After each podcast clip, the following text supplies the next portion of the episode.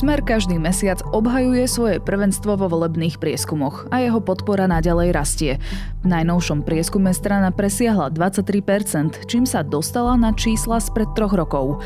Pokúsime sa vysvetliť, čo Robertovi Ficovi v kampani funguje a od ktorých strán čerpá nových voličov. Je piatok, jedenásteho augusta, meniny má Zuzana. Bude jasno až polojasno, denná teplota sa bude pohybovať medzi osemnástimi až dvadsiatimi siedmimi stupňami.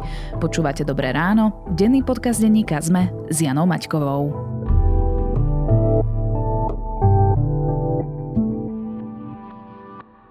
Dobré ráno, alebo ani nie. Niektoré rána sa možno nezačnú najlepšie, ale aj vtedy si vieme pomôcť a privolať si pohodu dýchacou technikou štyri sedem osem. Vyskúšajte. štvorsekundový nádych, potom zadržte dých na sedem sekúnd a potom pomalý osemsekundový výdych. Viac rád sme vám pripravili na webe dýchajte bodka o dva bodka es ká, pretože nám záleží. ó dva.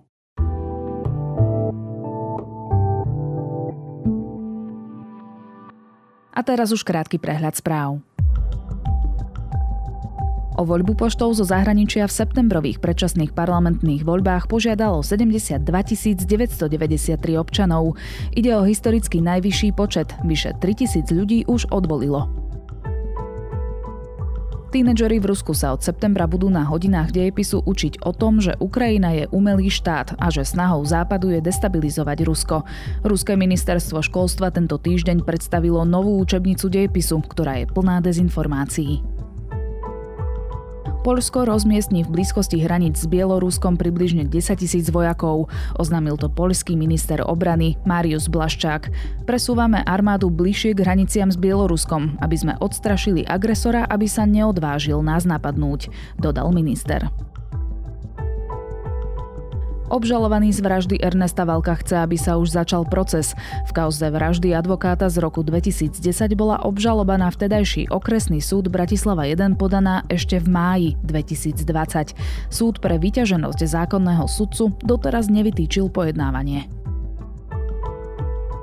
Český prezident Petr Pavel podpísal novelu, ktorá sprísňuje zákon o konflikte záujmov známy aj ako Lex Babiš. Vrcholoví politici tak už nebudú môcť prevádzkovať televíziu či rozhlas alebo vydávať periodickú tlač.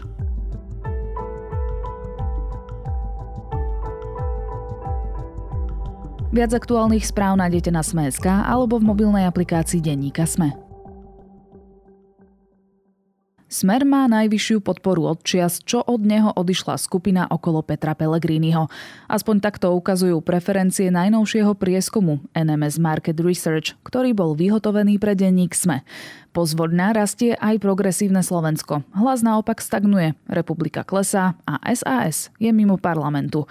Má ešte Smer potenciál rásť a ako zamiešajú karty posledné týždne kampane s televíznymi diskusiami?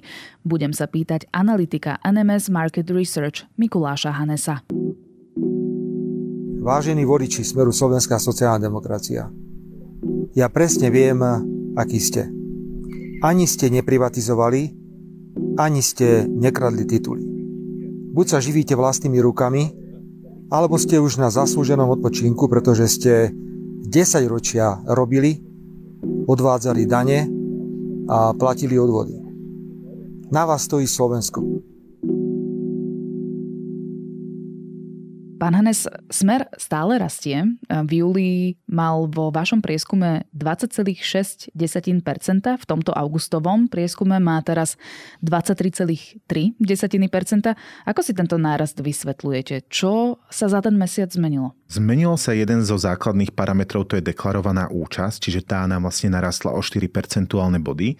A vidíme, že okrem Republiky väčšina strán buď bola na tých svojich ziskoch, alebo stúpala. A práve Smeru sa darí naberať, okrem tých stabilných voličov, ktorých má, sa darí naberať aj nových voličov. Tých nových voličov si vybera, naberajú z dvoch segmentov. Ten prvý segment sú strany z ich blízkeho názorového spektra. Donedávna to bol vlastne hlavne Hlas. V súčasnosti v tomto našom augustovom modeli to už bola aj Republika. A zároveň sa im darí úspešne získavať aj nových voličov z tohto názorového spektra, ktorí doteraz neboli rozhodnutí, ktorú stranu by si vybrali. Čo je možno ešte za tým nárastom, keďže, aby som objasnil, v našom volebnom modeli my neberieme len tú klasickú podporu, ale jednotlivým tým voličom a jednotlivým stranám dávame aj rôzne koeficienty, čo sa týka pevnosti rozhodnutia ich podporovateľov a istoty toho, či pôjdu k voľbám. A u Smeru es dé môžeme pozorovať také dva faktory, v čom vynikajú a prečo práve rastú. Ten prvý je ten, že majú najviac voličov, ktorí sú pevne presvedčení, že pôjdu voliť. To je to tzv. Volebné jadro. Áno, ale v rámci toho jadra ešte aj sledujeme to, že do akej miery oni sú presvedčení, že prídu k voľbám. Mm-hmm. Lebo volebné jadro znamená, že sú pevne rozhodnutí, že pôjdu voliť danú stranu. A to samozrejme, ak sú pevne rozhodnutí, tak majú vyšší koeficient. Ak nie sú pevne rozhodnutí, tak to máme potom odstupňované podľa miery rozhodnutia. Ale do nášho volebného modelu vlastne vstupuje aj pevnosť rozhodnutia ísť k samotným voľbám. A Smer es dé a jeho podporovatelia vynikajú v obidvoch týchto parametroch. Čiže majú najviac voličov, ktorí chcú ísť k voľbám. A hlavne úplne pevne rozhodnutých je viac ako sedemdesiat percent podporovateľov Smeru, deklaruje, že určite pôjde k voľbám. A keď si zoberieme, že úplne istý alebo skôr istý, tam je to dokonca vyše deväťdesiat percent. V tomto sú úplne silnejší oproti tomu spektru stredopravému. Čím si to vysvetľujete? Je to tým, že sú tak pevne presvedčení smerom k tej strane, že si stoja za tým a proste pôjdu k voľbám, aj keby napríklad pršalo, bol nepríjemný víkend, lebo aj to dosť často ovplyvňuje voličov a voličky. Presne, preto sa na tú mieru rozhodnutia aj pozeráme a voliči a podporovatelia Smeru sú pevne a najpevnejšie rozhodnutí spolu s podporovateľmi Republiky, čiastočne aj es en es, a hoci v menších percentách, ale stále je to aj pri el es en es. Proste toto sociálno-konzervatívno-národné spektrum voličov je výrazne viac presvedčených o tom, že pôjdu k voľbám, preberajú retoriku politických strán, ktoré podporujú a sú hladní po zmene. Vidia jasne trend, ktorým sa uberala naša krajina posledné tri roky a súhlasia s kritikou, s veľmi ráznou a tvrdou kritikou, ktorú vlastne vyjadrujú predstavitelia týchto strán a sú pripravení ísť voliť. Dokonca by som povedal, že voliči Smeru sa tešia k tým voľbám. Keď sme zisťovali volebné emócie, tak samozrejme voliči súčasnej opozície mali skôr negatívne emócie k súčasnému stavu. Voliči Olano alebo Smerodina mali tie skôr pozitívne, ale u voličov Smeru okrem tých negatívnych emócií bola ako jedinej opozičnej strany aj nádej. Oni majú nádej na tú zmenu. A predstaviteľom strany Smer sa darí túto nádej podporovať, živiť a tá nádej v nich rastie a to sa pretavuje do toho pevného rozhodnutia. A potom príde čo? Potom príde tridsiateho september a prosím, zvolíme si normálnu proslovenskú demokratickú vládu, ktorá sa bude starať o záujmy občanov Slovenskej republiky a nie o cudzie záujmy. Ďakujeme pekne. Myslím, že je to aj tým ich sloganom, ktorý opakujú roky rokúce a to je tá stabilita a to ukotvenie v nejakých zásadách. Takže toto tam asi jasne vplýva. Vy ste spomínali, že Smer odoberá hlasy aktuálne Republike, ale má aj nových voličov, napríklad čo sa týka palety prvovoličov? U prvovoličov je, má Smer najnižšiu podporu. My keď sa vlastne pozrieme na štruktúru tých voličov v rámci rôznych sociodemografických skupín, tak práve prvovoliči sú jediná kategória, kde má podporu menej ako desať percent. U všetkých ostatných kategórií je to viac ako pätnásť percent, minimálne teda pätnásť percent a u väčšiny z nich aj nad dvadsať percent. Tie kategórie, v ktorých vynikajú a kde Smer by volila takmer, alebo aj tretina opýtaných z danej kategórie sú najmä ľudia nad šesťdesiatpäť rokov, ľudia so základným vzdelaním a takisto ľudia z malých obcí. Čo je dôležité ešte povedať je, že za tou pomerne vyššou podporou Smeru, ale aj Progresívneho Slovenska je to, že ako jediné dve strany majú pomerne stabilné zastúpenie aj medzi mužmi, aj medzi ženami. Čiže už sú to strany, ktoré si začínajú naberať tých voličov z toho širšieho spektra a stávajú sa Smer na tej jednej strane názorového spektra a Progresívne Slovensko na tej druhej, tými zbernými stranami, ktoré si berú tých nerozhodných voličov a ktoré e, si vlastne pýtajú mandát od ľudí, ktorí nechcú, aby ich hlas prepadol. Čiže keby sme si mali stvárniť takého modelového voliča alebo voličku Smeru, kto by to bol? Bol by to človek určite nad päťdesiat rokov, prípadne aj nad šesťdesiat rokov, so základným alebo stredoškolským vzdelaním. Pochádzal by skôr z menších obcí, z menších sídel, hlavne z vidieka. A čo sa regionálnej podpory týka, tam sa to sústreďuje hlavne na Trenčiansky, Nitriansky kraj a potom severovýchod Slovenska, čo sú dlhodobo bašty Smeru. V prieskumoch sa pýtate aj na to, že aká by bola druhá voľba pre voličov jednotlivých strán. Ako je to teda pri Smere? Je to prirodzene, že tá druhá voľba je pre nich buď Hlas alebo Republika? Je to Hlas, Republika alebo aj es en es. Mm. A dokonca čiastočne aj Smerodina. Takže tam je to širšie. Samozrejme tým, že tých voličov Hlasu je pomerne viac oproti tým ostatným stranám ako Republiky, es en es alebo Smerodina, tak samozrejme majú nejaké to väčšie zastúpenie. Čo ale pozorujeme, že je fakt, že väčšinu tých voličov, ktorí mali záujem od Hlasu prestúpiť k Smeru, si už Smer zobral v ostatných mesiacoch. Často hovoríme aj o tom, že voliči Smeru sa necítia byť rozrušení tým, aké kauzy sa so stranou Smer spájajú, alebo že majú na kandidátke trestne stíhaných ľudí. Pred niekoľkými dňami sme videli fotografie zo svadby Mareka Páru, teda právnika, ktorý zastupuje Mariana Kočnera. Tam bol vyfotografovaný Robert Fico spolu s Böderovcami. To predpokladám, že tiež úplne voličov nevyruší a neuvidíme to na krivkách preferencií, že by zrazu Smer klesal. Keď sme zisťovali u podporovateľov jednotlivých strán, čo je pre nich hlavná volebná téma, tak u voličov Smeru to boli hlavne dve také nosné témy alebo kategórie. Jedna z nich sú také tie životné istoty, či už pomoc dôchodcom, chudobným ľuďom, boj proti nezamestnanosti, stabilita, sociálna podpora alebo celkovo zlepšovanie životnej úrovne. Jednoducho voliči Smeru cítia, že po týchto rokoch, ktoré boli pre celú krajinu a pre celý svet, a najmä Európu ťažké, jednoducho sa chcú mať lepšie. Tí ľudia sa chcú mať lepšie a toto im Smer ponúka. Druhý silný pilier motivácií, prečo vlastne ľudia volia Smer, je ochrana národnoštátnych záujmov. A to nie len v rámci možno Európskej únie alebo pomoci Ukrajine. Proste tí voliči hovoria, že my sme na prvom mieste. Štát sa má postarať o nás, má sa zaujímať o nás, štát je tu pre nás. My tvoríme ten štát a až potom je to, čo sa deje vo svete. Môže to byť spôsobené aj tým, že veľa ľudí posledné roky zažívalo stres, ťažko znáša tie negatívne informácie a všetky tie krízy, ktorými prechádzame a majú pocit a potrebu, že potrebujú nejaké upokojenie, potrebujú bezpečie. Ako hovoril Smer už pár rokov dozadu, potrebujú istoty.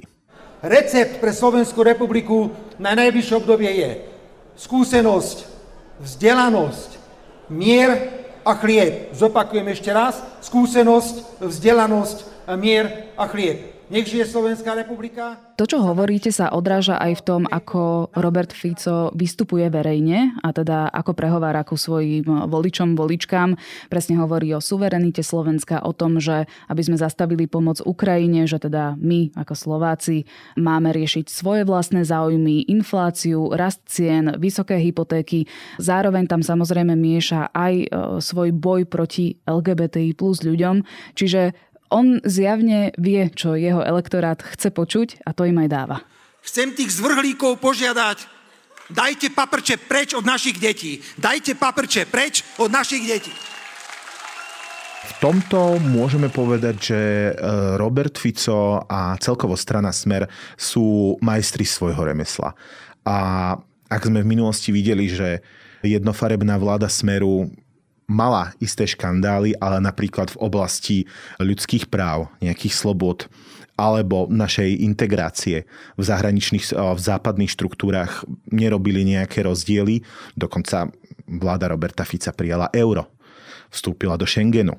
To sú vlastne veci, ktoré nás držia v tom jadre.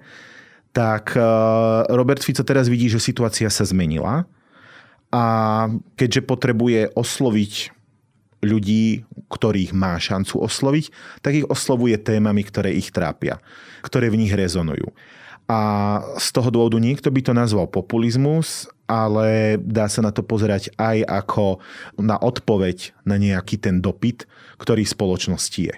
Zaujímavé je na tom, že ako som spomínala tie billboardy, na Slovensku nie sú billboardy Smeru, ktoré by zobrazovali tvár ich predsedu alebo iných členov členky strany.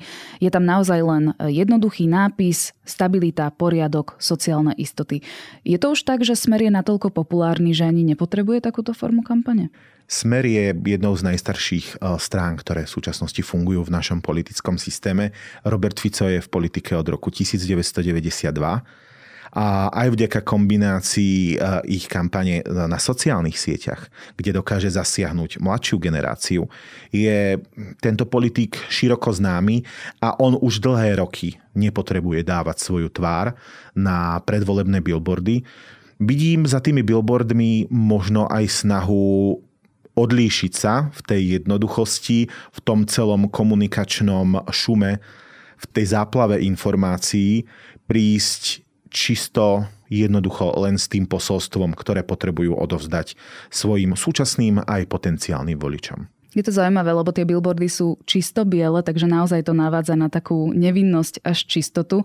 A samozrejme ostatné strany majú zvyčajne nejaký portrét lídra, v, už sme si zvykli, že v bielej košielke, v saku, čiže sú naozaj na nerozoznanie a toto naozaj vybočuje z toho radu. V jednoduchosti je niekedy, ako sa hovorí, krása a tu je v jednoduchosti hlavne účelnosť. Tie billboardy si väčšina ľudí všimne a priamo dávajú dôraz na to jedno jediné posolstvo, ktoré Smer potrebuje odkomunikovať. Iné strany potrebujú komunikovať, že sú tu, akých majú politikov. Smer potrebuje komunikovať len to, že je tu pre ľudí a že im prinesie pokoj. Vy ste spomínali tie silné sociálne siete Smeru a ja som sa dokonca pozrela na to, že koľko majú podporovateľov, respektíve tých, ktorých odoberajú odoberateľov.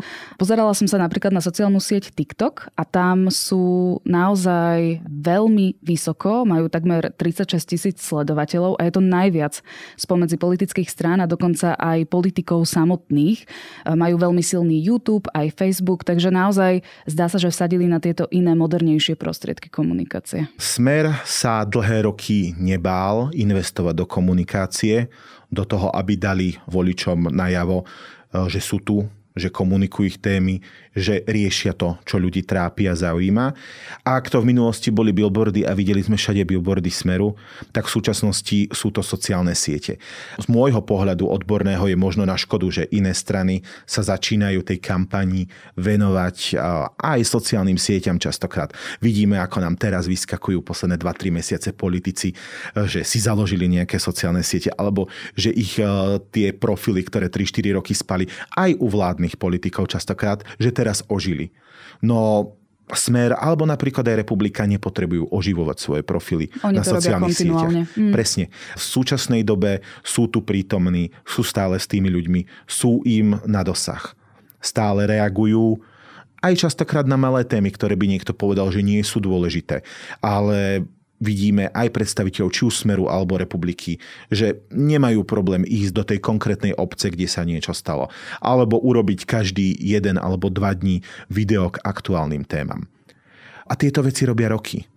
Samozrejme, nemusí sa to pretavovať priamo počas medzi toho, tom volebnom období do tej podpory, ale vidíme, že keď prichádza k voľbám, tak ľudia si zrazu spomenú, že kto tu bol dlhšie a kto je tu pre nich len teraz. Dobre viem z výskumov, ktoré som robil pred parlamentnými voľbami v roku dvetisícdvadsať, že to, čo sa nám v našej bubline v Bratislave alebo aj v našej informačnej bubline zdá byť samozrejme, že tých politikov poznáme alebo tie strany, tak niekde na stredné, severné alebo východné Slovensko proste ani nemusí tá informácia doputovať.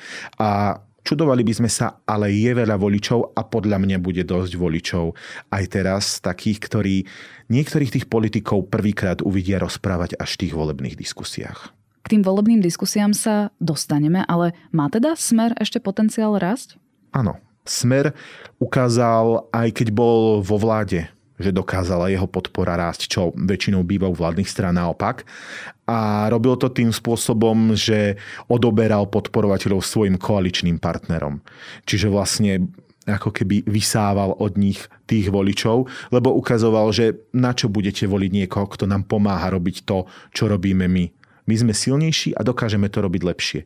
A toto sa Smeru posledné mesiace darí pri Hlase. A v poslednom prieskume uvidíme, ako to potvrdia septembrové dáta. Je to zatiaľ len jednomesačná, by som povedal, odchýlka, takže budeme si musieť na to počkať. Ale do istej miery sa im to začína dariť aj u Republiky. Tým, že prebrali ich retoriku, tak časť ľudí, ktorí zvažovali, že či budú voliť Republiku alebo Smer, si povedia, na čo budem voliť desaťpercentnú stranu, s ktorou možno nikto nechce spolupracovať, keď môžem voliť dvadsaťpercentnú stranu, ktorá už bola vo vláde a vyzerá to, že vyhrá voľby a bude rozdávať karty. Je tam možno aj ten moment, že pridal som sa na stranu víťaza. Určite áno. To je druhý silný moment popri tom, že ľudia nechcú, aby ich hlasy prepadli. A tieto dva momenty v súčasnej fragmentovanej politickej scéne a pri toľkých subjektoch, ktoré sú okolo hranici zvoliteľnosti, môže rozhodnúť voľby. Poďme sa ešte v krátkosti pozrieť na ďalšie strany, ktoré sú tá top trojka prieskumov, preferencií, napríklad Hlas. Vo vašom prieskume má strana jedenásť celá štyri percenta, v ostatných prieskumoch, ako je napríklad Ipsos alebo Ako, vidíme Hlas lavírovať medzi trinásť až šestnásť percentami. Viete vysvetliť, že v čom je ten rozdiel a prečo má u vás Hlas také nízke preferencie? Náš volebný model veľmi dôsledne zohľadňuje pevnosť rozhodnutia voličov. A s týmto má Hlas dlhodobo problém. Z týchto strán, ktoré sa pohybujú na popredných priečkach popularity, má najmenšiu rozhodnosť voličov. Zároveň takmer polovica potenciálu Hlasu sú ľudia, ktorí ešte zvažujú, že možno pôjdu voliť inú stranu a dávajú tomu väčšiu šancu, ako že pôjdu voliť Hlas. Takže Hlas, hlas môže ešte klesať. Už určite klesol v našom volebnom modeli viac ako v niektorých iných, áno, ale vidíme, že Hlas má teraz priestor možno na stabilizáciu. Vidíme, že aj oni v kampani trochu pritvrdili. Toto je odkaz riaditeľom všetkých slovenských bank. Uvidíme, či to bude stávka na správnu kartu. Hlas má totiž to jeden závažný problém. Väčšina týchto strán má vlastne únik tých voličov, ak ich má nejaký, tak je to k názorovo blízkym stranám, ktoré sú v rámci toho spektra. Čiže od Republiky tí voliči idú buď k Smeru, alebo k es en es, prípadne k Hlasu. Od Sasky alebo od Olano môžu ísť k Progresívnemu Slovensku, Smerodina. Vymieňa sa to v rámci týchto segmentov. Tým, že Hlas a aj voliči Hlasu, nie len strana samotná, ale voliči to ukazujú, že stojí medzi týmito dvoma segmentmi, tak má ten problém, že v posledných mesiacoch mu tých podporovateľov odoberá na jednej strane Smer a na druhej strane Progresívne Slovensko. Čiže oni potrebujú zastaviť tento odliv z oboch strán. A to je veľmi ťažká situácia, lebo nevedia sa tým, akú máme veľmi vyhranenú predvolebnú kampaň, celú tú debatu, celá tá politika sa stáva názorovo a hodnotovo čoraz viac vyhranená v posledných rokoch, tak Hlas nevie, ako keby, ak si to pozrieme ako nejakú nádrž alebo loď, ktorá má diery na oboch stranách a vy stojíte v strede, tak jednoducho musíte sa rozhodnúť, na ktorú stranu sa pohnete a, a zapcháte tou rukou tú dieru. Keď stojíte v strede, tak nedokážete zapchať obidve diery naraz. Tak uvidíme, že ako sa Hlas rozhybe v nasledujúcich dňoch, možno týždňoch. Progresívne Slovensko naopak rastie, ale teda veľmi zľahka. Teraz je na sedemnástich percentách podľa vášho prieskumu. Naberá každý mesiac voličov iných demokraticky zmýšľajúcich stredopravých strán, ktoré majú nízke preferencie. Napríklad vnímame es a es, že je pod hranicou zvoliteľnosti vo vašom prieskume, tak či náhodou to nie je práve tento prípad? Progresívnemu Slovensku sa darí priebežne odčerpávať po malých kúskoch voličov od rôznych strán. A áno, a okrem tej Sasky, kde je to najvýraznejšie, lebo až keď sa pozrieme na volebný potenciál Sasky, ktorý je v našom volebnom modeli okolo deväť percent, osem až deväť percent, tak až tretina týchto voličov, ktorí by zvažovali voliť Sasku, v súčasnosti volia Progresívne Slovensko. To je strašne veľa. V našom volebnom modeli Saska trošku dopláca na to, že má nie len nízke jadro, čiže málo voličov, ktorí chcú ísť voliť Sasku, ale že ešte ani nie sú pevne rozhodnutí, či k tým voľbám pôjdu. So skúsenosti vieme, že tá Saska bola takým hlasom z rozumu, tak ako v minulosti to bolo es dé ká, ktoré nakoniec vždy vyskočilo v tých voľbách oproti prieskumom o dva až tri percentá. Tak toto v posledných prieskumoch a v posledných aj voľbách bolo vidieť, že sa vždy stalo Saske. Takže môže sa stať, že Saska nakoniec poskočí. Určite bude musieť mať silný finish kampane. Ale keď sa vrátime k tomu Progresívnemu Slovensku, Progresívnemu Slovensku sa darí upevňovať to jadro, vďaka tomu rastú, naberajú potenciál široko od všetkých strán, vrátane Hlasu, naberajú aj nerozhodnutých voličov a tých nerozhodnutých voličov naberajú podľa mňa z dvoch príčin. Jednak k časti ľudí sa práve len teraz dostáva, čo je to Progresívne Slovensko.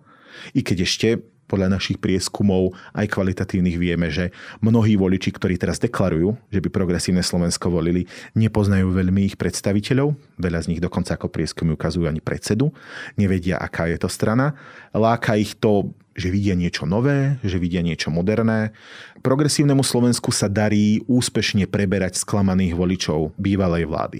Ale nemajú ich vôbec istých, tam bude záver kampane pre nich veľmi kľúčový a zároveň ukáže, že vidíme tam priestor na to, že v rámci jedného aj druhého spektra, ako som spomínal, či už tých sociálne konzervatívno-národných a tých stredopravých e, voličov je približne štvrtina a v tom stredopravom spektre trošku viac, u tom druhom trochu menej, voličov, ktorí ešte môžu zmeniť svoj názor.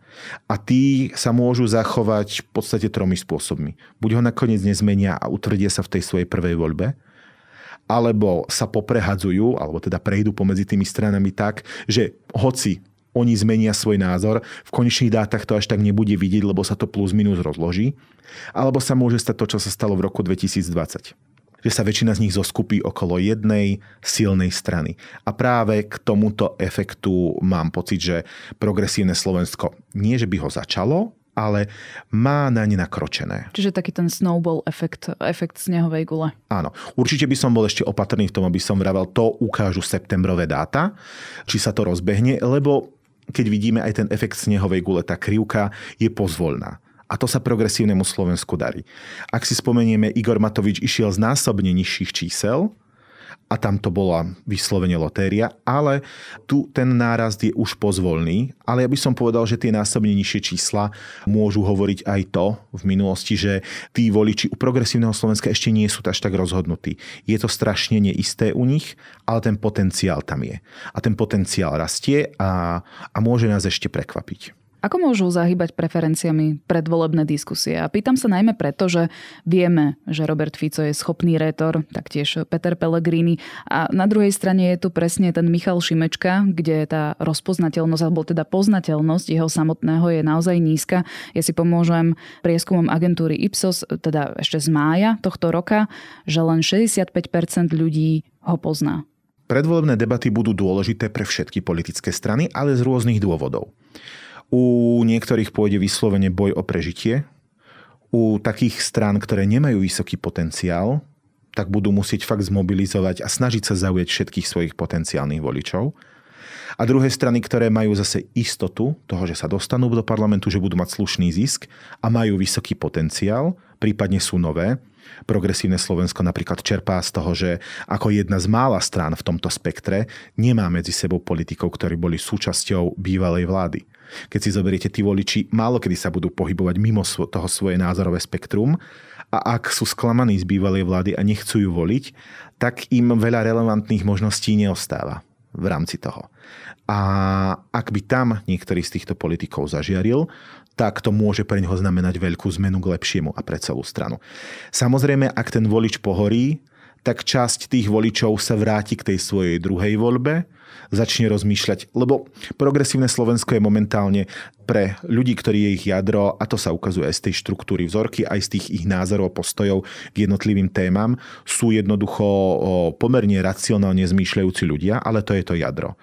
Ten potenciál, ktorý Progresívne Slovensko má, sú ľudia, ktorí sa chytajú na emóciu. A ako vieme, v konečnom dôsledku emócie rozhodujú voľby. A ak sa Progresívnemu Slovensku podarí využiť túto emóciu, tak im to môže veľmi pomôcť. Ale ak príde emócia sklamania, alebo ako ukázal Andrej Danko v predvolebných debatách v minulosti, že tie debaty mu uškodili, že oh, nepredviedol až taký seriózny výkon, ako od neho očakávali, ako napríklad na začiatku toho vládnutia aj ukazoval, keď mala es en es okolo dvanásť až trinásť percent, tak oh, jednoducho tí voliči sa presunú nie akože so šťastnou emóciou, ale presunú sa k tej istejšej voľbe, ktorá, v ktorej sa možno sklamali, ale je to tá strana, ktorú lepšie poznajú, nebudú skúšať tie novinky a radšej to tam hodia tým, ktorí to hodili, tým to hodili aj predtým. Mňa teší, že máme historicky najvyšší počet voličov, ktorí majú záujem voliť z cudziny. Tuším, predchádzajúci rekord bol niekde na úrovni päťdesiatpäť tisíc a teraz sme dostali spolu sedemdesiatdva tisíc deväťstodeväťdesiattri žiadosti. Tých siedmých sme už nezohnali, aby to bolo pekné okrúhle číslo. A z týchto žiadostí už volilo viac ako tritisíc ľudí, ktorí už doručili hlasovací lístok na, na ministerstve vnútra. Ako zásadná je pre nadchádzajúce voľby správa, že si o voličský preukaz požiadalo rekordný počet Slovákov žijúcich v zahraničí? Je to sedemdesiattri tisíc ľudí. Ak by bola volebná účasť podobná voľbám roku dvetisícdvadsať, tak sedemdesiattri tisíc ľudí by znamenalo dva a pol percenta voličských hlasov. V klasickej štandardnej situácii by to možno nebolo až tak veľa, ale v súčasnosti, keď vidíme, že tu máme dve strany, ktoré majú šancu vyhrať voľby a môže sa ich voličská podpora začať nabaľovať a môže byť ten rozdiel medzi nimi tesný, tak ak sa niektoré z týchto strán podarí získať väčšinu týchto hlasov zo zahraničia alebo pol percenta, percento v celkovom výsledku, tak to môže rozhodnúť o tom, kto bude mať prvú možnosť zostavovať vládu. A to nehovorím o stranách, ktoré sú okolo hranice päť percent alebo sedem percent v prípade koalície Olano, Priatelia, Kresťanská únia a Za ľudí. Tam jednoducho to môže byť opäť otázkou prežitia, či dostanú podporu od týchto ľudí. Je to pre nás záhada, lebo my ako výskumná agentúra nemáme šancu kvalifikovane zmapovať názory týchto voličov, nepoznáme ich štruktúru, možno vieme, že najviac pochádza z Českej republiky, teda býva v Českej republike, ale nevieme, akí sú to ľudia, nevieme, ako budú hlasovať a do týchto modelov uh, ich nemáme ako začleniť a teda nám tam nevstupujú.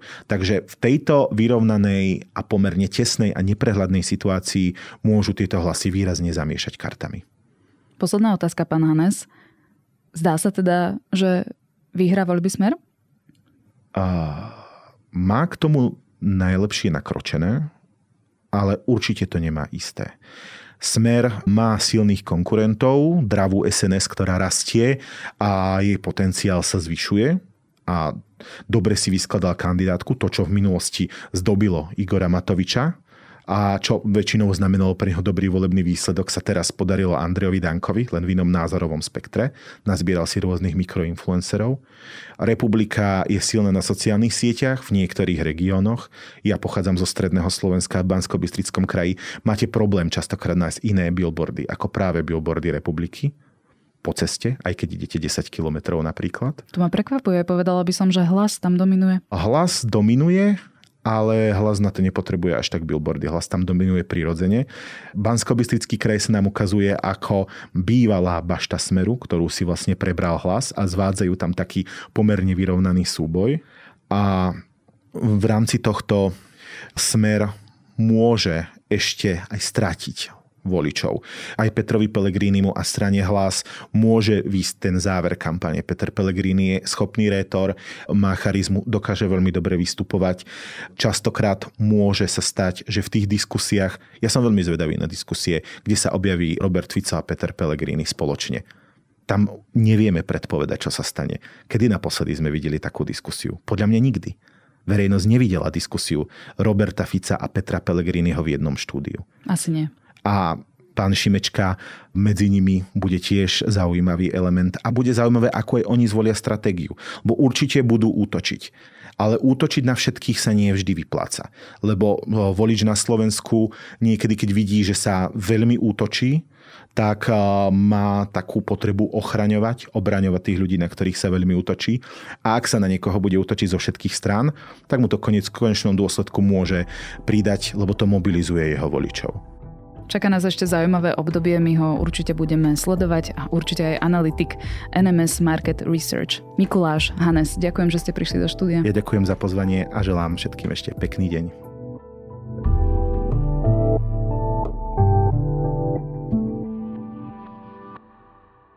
Prinášame vám najpočúvanejšie dovolenkové podcasty.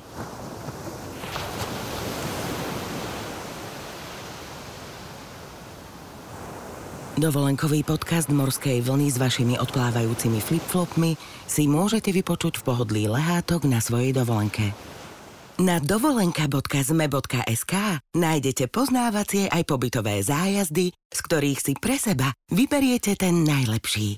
dovolenka bodka zme bodka es ká